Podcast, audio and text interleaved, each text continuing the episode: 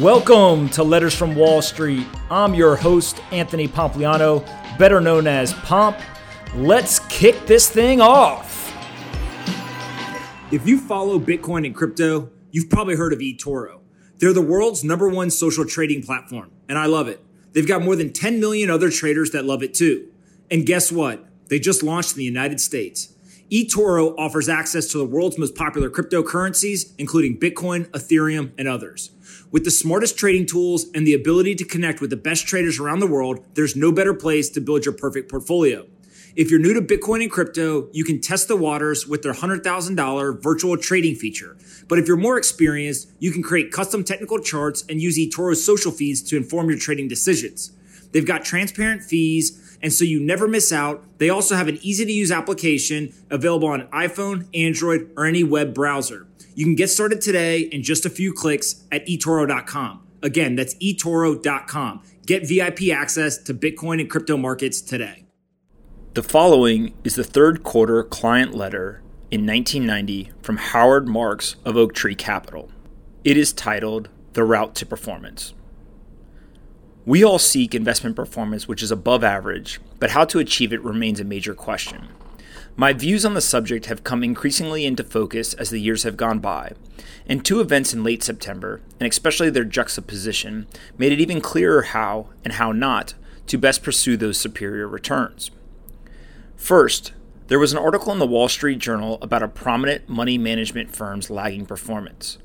Its equity results were 1840 basis points behind the S&P 500 for the 12 months through August, and as a result, its 5-year performance had fallen behind the S&P as well. The president of the firm explained that its bold over and under weightings weren't wrong, just too early. Here is his explanation, which I strongly disagree. If you want to be in the top 5% of money managers, you have to be willing to be in the bottom 5% too. The above calls to mind a convertible mutual fund I discussed in my second quarter 1988 letter to convertible clients. The fund held large amounts of common stock in the first eight months of 1987 and cash after that. As a result, its return was more than 1,600 basis points better than the average convertible fund for the year and 945 basis points ahead of the second place fund. In the next half year, its tactics were equally divergent, but wrong this time producing performance which was far enough behind to negate the majority of its 1987 achievement and pull its 18 month results well back into the pack. My observation at that time mirrored the fund manager quoted above, but from a negative viewpoint. Quote, in order to strive for performance which is far different from the norm and better, you must do things which expose you to the possibility of being far different from the norm and worse. End quote. These cases illustrate that bold steps taken in pursuit of great performance can just as easily be wrong as right. Even worse, a combination of far above average and far below average years can lead to a long term record which is characterized by volatility and mediocrity. As an alternative, I would like to cite the approach of a major Midwest pension plan whose director I spoke with last month. The return on the plan's equities over the last 14 years, under the direction of this man and his predecessors, has been way ahead of the S&P 500.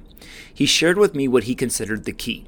Quote, "We have never had a year below the 47th percentile over that period or until 1990 above the 27th percentile. As a result, we are in the 4th percentile for the 14-year period as a whole." End quote. I feel strongly that attempting to achieve a superior long term record by stringing together a run of top decile years is unlikely to succeed. Rather, striving to do a little better than average every year, and through discipline to have highly superior relative results in bad times is less likely to produce extreme volatility, less likely to produce huge losses which can't be recouped, and most importantly, more likely to work, given the fact that all of us are only human. Simply put, what the pension plan's record tells me is that in equities, if you can avoid losers and losing years, the winners will take care of themselves. I believe most strongly that this holds true in my group's opportunistic niches as well, that the best foundation for above average long term performance is an absence of disasters. It is for this reason that a quest for consistency and protection, not single year greatness, is a common thread underlying all of our investment products. In convertibles, we insist that our call on potential appreciation be accompanied by above average resistance to declines. In high yield bonds, we strive to raise our relative performance by avoiding credit losses, not by reaching for higher but more uncertain yields. In distressed company debt, we buy only where we believe our cost price is fully covered by asset values. There will always be cases and years in which, when all goes right, those who take on more risk will do better than we do. In the long run, however, I feel strongly that seeking relative performance, which is just a little bit above average on a consistent basis, with protection against poor absolute results in tough times, will prove more effective than swinging for the fences. This concludes the end of this letter.